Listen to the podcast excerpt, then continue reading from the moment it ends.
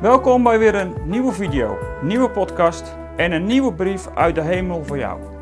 Want dat is de serie Brieven uit de hemel, daar zijn we mee bezig. We zijn die brieven aan het bekijken in het boek Openbaringen, waar eigenlijk hoofdstuk 2 en 3 de, ja, het begin van het boek Openbaringen inluidt. En waar Jezus als de grote generaal, als de koning der koningen, midden tussen die gemeenten staat daar in Klein-Azië. En we hebben toen al gezien in de eerdere aflevering al, dat dat het moment is dat er gekeken wordt of, of het leger van Jezus, de kerk hier op aarde, er klaar voor is om die eindtijd van hoofdstuk 4 tot en met 22 in te gaan. En vandaag nogmaals een brief, een brief voor jou, de tweede brief die in het boek Openbaringen staat. En die brief, ik zeg het bewust, hij is voor jou. Hij is niet alleen geschreven aan de gemeente in Smyrna, een gemeente in Klein-Azië, maar hij is ook vooral geschreven aan jou, jij die de kerk bent. Want de kerk, dat zijn wij. En omdat wij de kerk zijn, betekent het ook gewoon dat die brieven aan die zeven gemeenten een compleet beeld geven van de kerk van het Nieuwe Testament. Hoe is het leger van Jezus eraan toe? Hoe ben jij eraan toe? En ik denk dat ik vandaag een bemoedigende boodschap heb voor Jezus, van Jezus aan jou.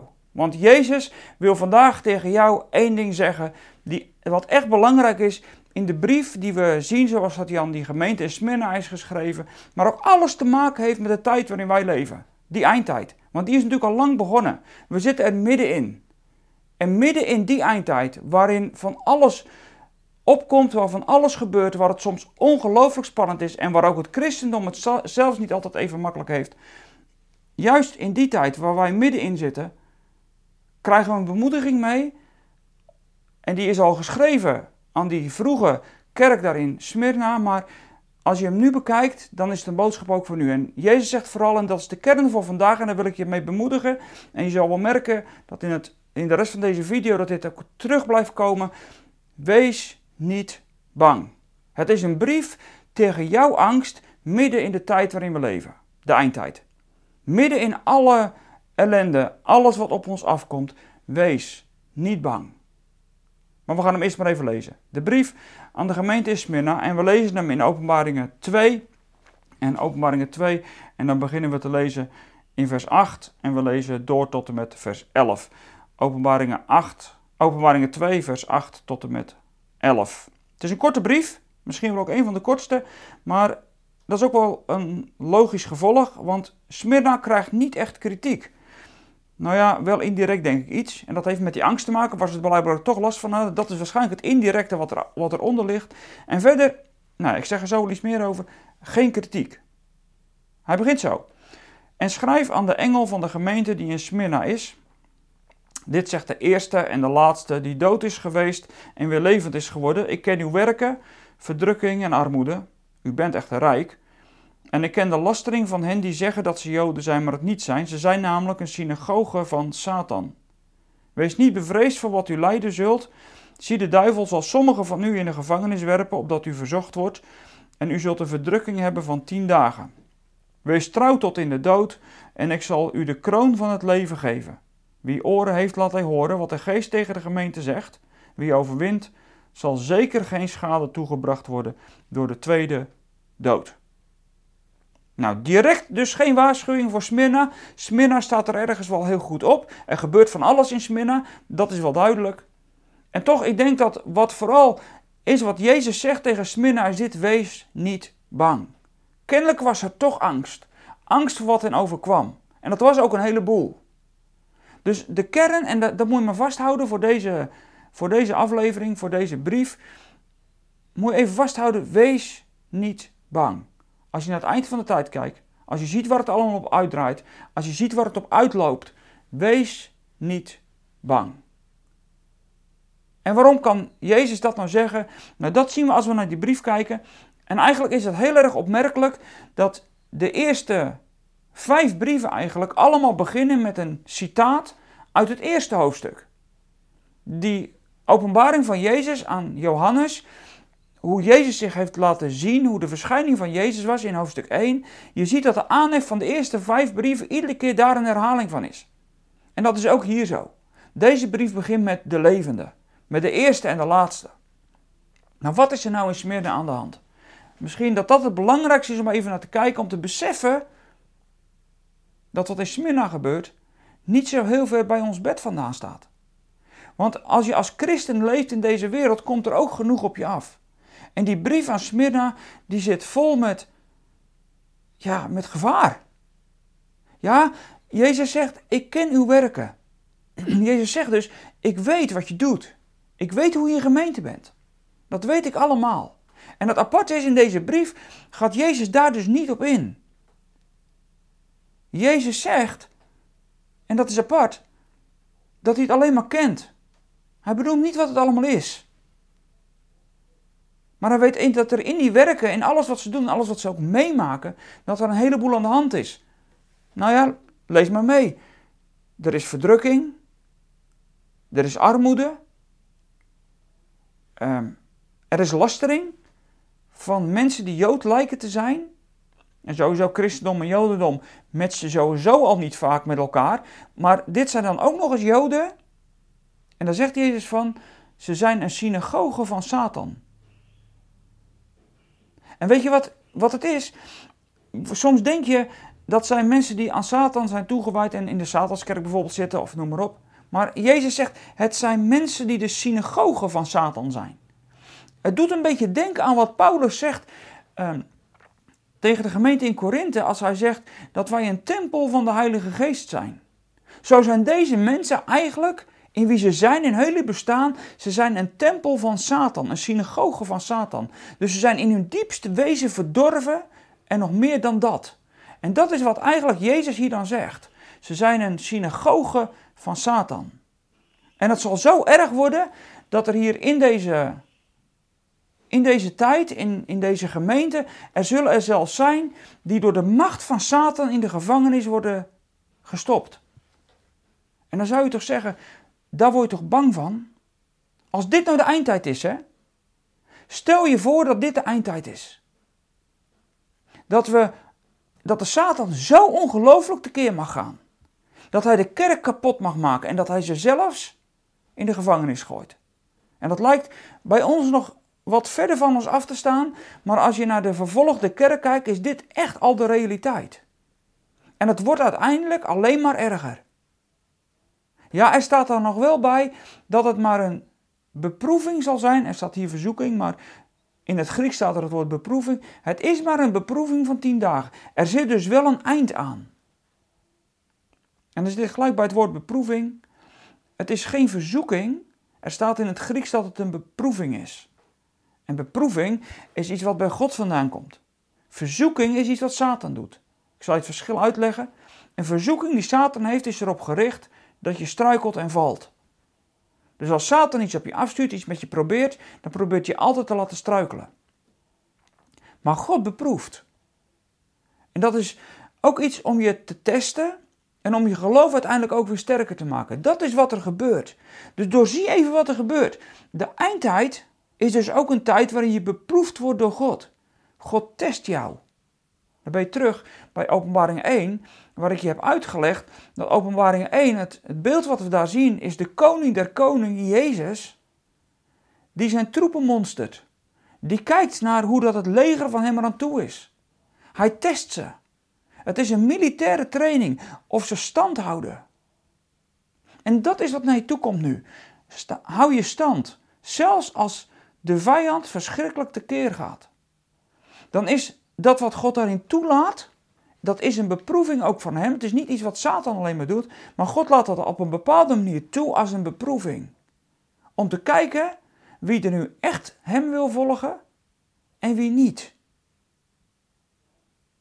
En die beproeving, die gaat ver. Want Jezus zegt dan in de brief aan Smyrna: wees getrouw tot in de dood. En weet je, ik vind dat heftig.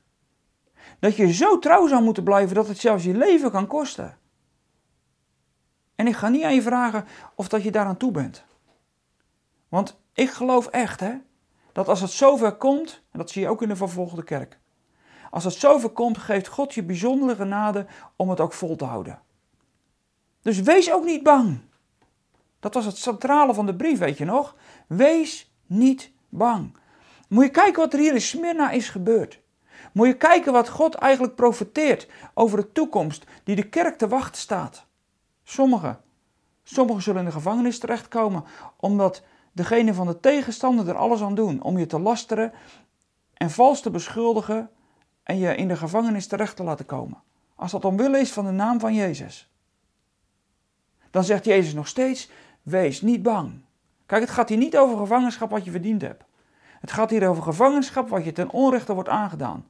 En ik denk dat dat de gevangenschap is, zeker als je bedenkt wie de vijand is, dat zal er niet mals aan toegaan. En toch zegt Jezus: wees niet bang. Wat je ook zult lijden, wat er ook in de tijd waarin we leven, in die eindtijd over je heen gaat komen, wees niet bang. Ook niet voor wat je zult lijden. Je hoeft niet bang te zijn. En dan is de grote vraag waarom die bemoediging nou kracht heeft. Waarom hoef je niet bang te zijn? Nou, dat begint met dat eerste gedeelte van de brief en het laatste gedeelte van de brief.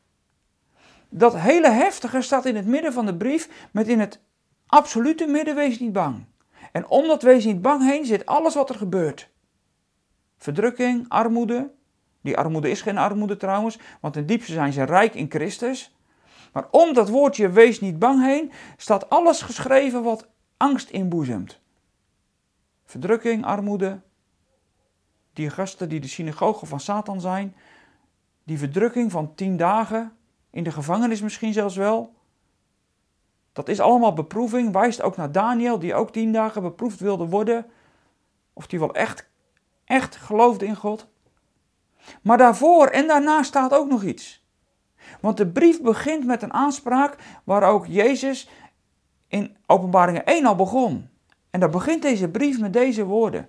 Schrijf aan de engel van de gemeente Smyrna, dit zegt de eerste en de laatste. Weet je, dit is hij die het begin is. Jezus, en hij is ook de laatste. Hij is degene die voordat de aarde begon er was. En als alles stopt, is hij er nog steeds. En hij zegt erbij: Ik ben dood geweest en ik leef.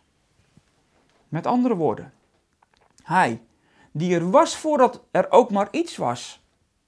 En hij die er zal zijn als alles straks op zijn eind loopt. Dan is hij er nog steeds. Hij is er altijd bij. Toen en tot de laatste dag toe. Zelfs als de dood ermee gemoeid is, omdat je trouw moet blijven in de naam van Jezus. Dan zegt hij, en ik ben degene die dood was en degene die nu leeft. Weet je, degene die de eerste was en die de laatste is, heeft wel de dood gezien, maar is nu opgestaan en leeft. Met andere woorden, hij heeft de sleutels van de dood en van het dodenrijk. Hij is degene die de sleutel van het leven heeft. En dan is dood niet eens meer dood. En dan kom je aan het eind van de brief. En dan zegt Jezus dat je oren moet hebben. En als je luistert, wat de geest tot de gemeente zegt, is het dit. Als je nou trouw blijft tot in de dood. Midden in het gewoel van die eindtijd. Midden in alles wat op je afkomt. En wat komt er op je af? Veel om bang voor te zijn. Maar Jezus zegt nee, niet bang zijn. Want degene die overwint, die staande blijft, die volhoudt tot het einde toe, daarvan zegt Jezus dit. Dan zul je niet beschadigd worden door de tweede dood. Dat is de overwinningsbelofte in deze brief. Het gaat hier allemaal over trouw zijn tot in de dood, als het ergste op je afkomt. Maar het speelt er al gelijk om die dood heen. Er is leven door die dood heen. Want Jezus was dood. Hij is gestorven aan die eerste dood. Zijn lichaam is er aangegaan op het kruis. Hij is graf ingegaan. Maar hij leeft. Dus ondanks dat woord dood staat er het woord leven radicaal tegenover. En dan zegt Jezus zelfs: dan zul je niet beschadigd worden door de tweede dood. Dat is een, een, een voorzegging van wat in openbaringen straks nog komt. Want daar wordt ook over die tweede dood nog geschreven. Zover is openbaringen nu nog niet. Johannes weet het ook nu nog niet. Maar er zijn twee soorten dood in de Bijbel. De lichamelijke dood, daar ga je het graf in. En de tweede dood, die ontvangen degene die straks wel opstaan, want iedereen staat op. of je wordt in een punt van tijd veranderd. Maar als Jezus terugkomt, dan staat iedereen op. Dan zal iedereen leven. Maar er zullen er zijn die, die krijgen, wat we de vorige keer al zagen, van de boom van het leven. Degenen die geloven en staande zijn gebleven, die zullen leven en die anderen zullen eeuwig sterven. En dat is de tweede dood. En daar zal jij niet door beschadigd worden op het moment dat je trouw blijft tot in de dood en niet bang bent voor wat je aan een lijden zult overkomen. Dat is de bemoediging midden in de eindtijd. Wat er ook op ons afkomt als gelovige christenen, wat er op je afkomt, wees niet bang. Want de tweede dood, ja de eerste dood misschien wel, ze kunnen je misschien in de gevangenis doodmartelen. Het zou kunnen. Het zou kunnen dat je een verschrikkelijke lijdensweg te wachten staat, maar dat gaat alleen maar over de eerste dood. Dan stopt alleen je lichaam. Maar je ziel zal eeuwig blijven leven. Die zal niet beschadigd worden door de tweede dood. Wees niet bang. Weet je, wij denken zo vaak in aardse perspectieven. Dat ons leven straks een keer stopt en pijn en ja, dat is verschrikkelijk. Maar Jezus denkt in een eeuwigheidsperspectief. Eigenlijk denkt Jezus en zegt hij ook: Wees nou niet bang, joh. Die dood waar wij tegenop zien, staat in eeuwigheidsperspectief. Het is niet ons tijdbalkje van ons leven, maar het is jouw eeuwige leven waarin je een stukje in de tijd leeft. En dan is het stukje dat je in de tijd leeft hier op aarde, dat is, staat in geen verhouding met wat je straks zult ontvangen. Wij denken in zulke tijdsbalkjes. Maar Jezus denkt in de cirkel van eeuwigheid.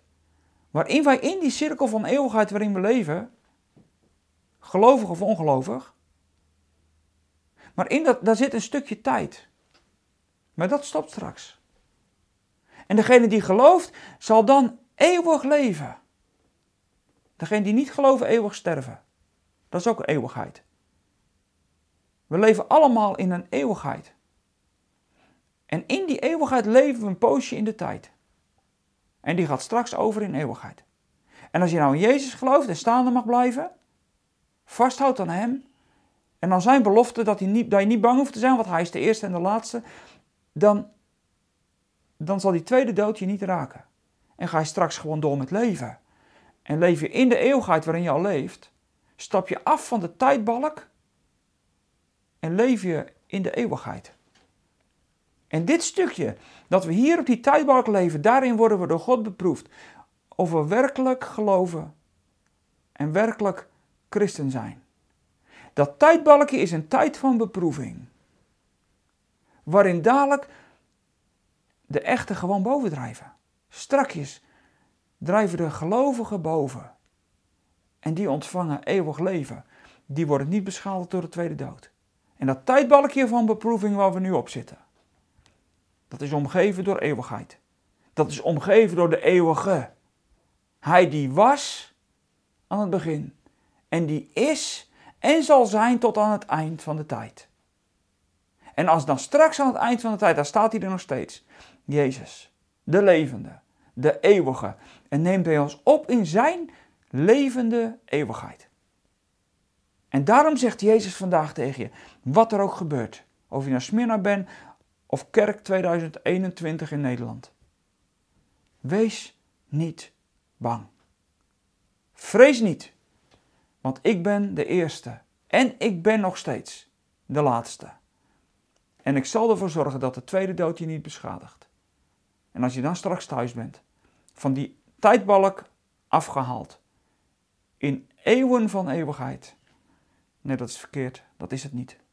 Het is eeuwig thuis. En daarom zeggen we vandaag tegen elkaar: wees niet bang, wat er ook gebeurt. Vrees niet. Jezus, de levende, is erbij en hij zal ervoor zorgen dat je ziel niet beschadigd wordt. Je zult leven. En wat hier in deze tijd gebeurt en op die tijdbalk, dat kan wel verschrikkelijk zijn, maar vrees niet. Het is een beproeving van tien dagen. Er zit een eind aan. Tien dagen om uiteindelijk te laten zien, ook aan de wereld, nou wij zijn van Jezus. En wij sterven niet, maar wij leven. En dat doen we nu al. We leven het leven van de eeuwigheid nu al. Ook op de tijdbalk waar we staan. Maar we leven het leven van de eeuwigheid nu al. En omdat we dat doen, laten we zien dat we niet bang hoeven te zijn. Want ons leven is niet alleen maar de tijdbalk. Maar ons leven is een eeuwig leven. Wat een bemoediging voor nu. En ik dank je voor het kijken. Fijn dat je erbij was, fijn dat je keek, fijn dat je luistert, fijn dat je meedoet. Ik zal zeggen, als je op YouTube hebt gekeken, geef even een blauw duimpje, abonneer op ons kanaal als je dat nog niet hebt gedaan. Dan word je altijd weer herinnerd als om 12 uur zaterdags de volgende video online staat. Bedankt. Wil je ons ondersteunen met een gift? Altijd heel fijn, want dat hebben we gewoon nodig. Dat vinden we ook eh, fijn als dat kan. Nou, doe het als je, dat, als je wat kunt missen. En sowieso, ik zou zeggen, tot volgende week.